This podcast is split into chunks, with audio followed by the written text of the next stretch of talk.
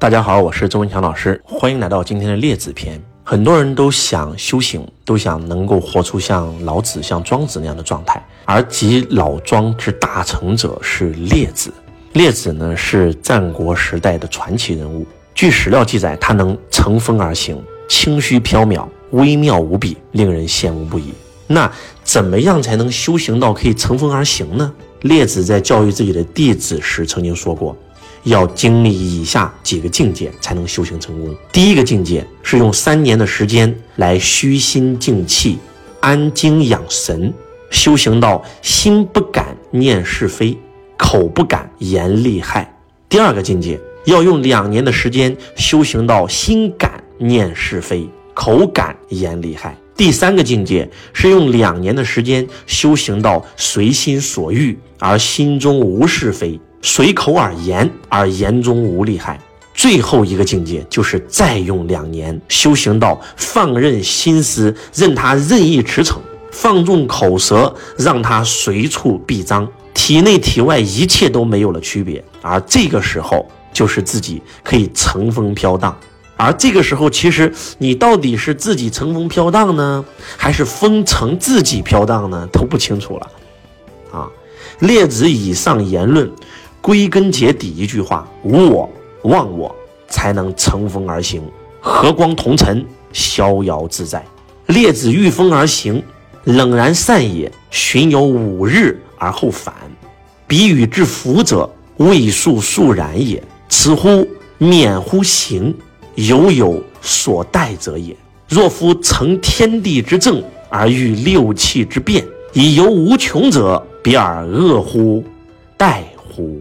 故曰：智人无以，神人无功，圣人无名。哎，我觉得列子教我们修行的这几个境界特别特别有意思。我们很多很多人就是口无遮拦，对吧？天天心中觉得这个不对，那个不对，这个是王八蛋，那个是王八蛋，对别人出言不逊啊，甚至骂自己爹、骂自己妈、骂自己老婆孩子，对不对？那这样做是不对的呀。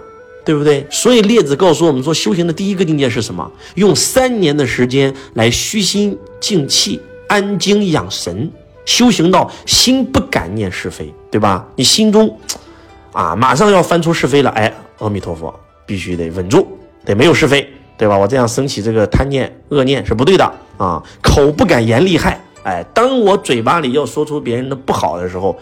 话到嘴边了，突然想起来，哎，我最近这三年在修这个呀，那不能不能说别人不好，对不对？不能够对别人出言不逊啊！连续三年，你已经养成这个习惯了，对吧？那养成这个习惯以后，要用两年的时间修行到心感念是非，口敢言厉害。有人说，老师，那本来我不用修行，我也敢念是非呀，对不对？我也敢言厉害呀，咋修到最后我都不敢了，念是非、念厉害了？结果现在又让我是非厉害，这是啥意思呢？这就是大智慧。当你三年心不敢念是非，口不敢言利害的时候，你等到两年以后，你心中再生出是非的时候，那是真是非；口中再言厉害的时候，那是真厉害，对不对？那一定是这个人错了，你心中才会升起是非之心啊，你才张口敢于指正他的错误啊，这是第二个境界。那第三个境界就是用两年的时间修行到随心所欲，但是你心中已经没有是非了，看山是山，看水是水。看山不是山，看水不是水，最后又看山是山，看水是水了，是这个意思。心中无是非了，你随口所言，但是言中已经无利害了。你这个境界太高了，这境界其实就已经到第三个境界就开悟了。那到第四个境界呢？那就更厉害了。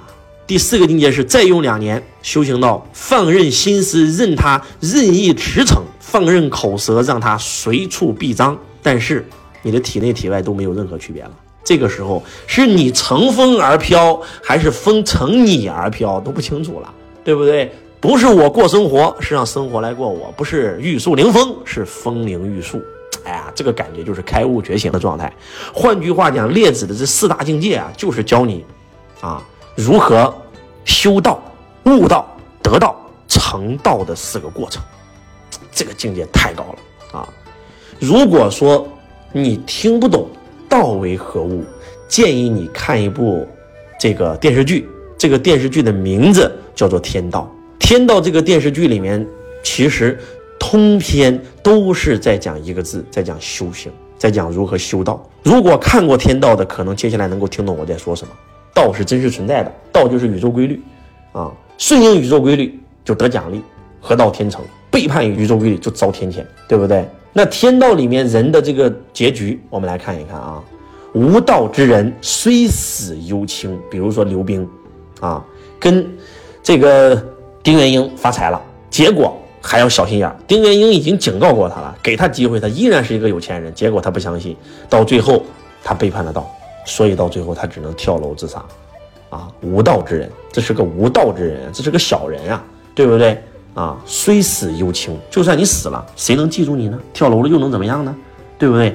求道之人小有所成。冯世杰，冯世杰跟刘冰同样的是追随丁元英创业，但是冯世杰虽然他也是个小家子气的人，但是他是求道之人，他很敬佩丁元英，所以他小有所成啊，对不对？那尊道之人有始有终。欧阳雪，欧阳雪可以这样讲，那是，对吧？那利益非常大呀，那赚的钱最多呀，最后变成董事长了呀。尊道，他尊重丁元英，因为丁元英就是道啊。在这个电视里，最起码丁元英已经得道啊，对不对？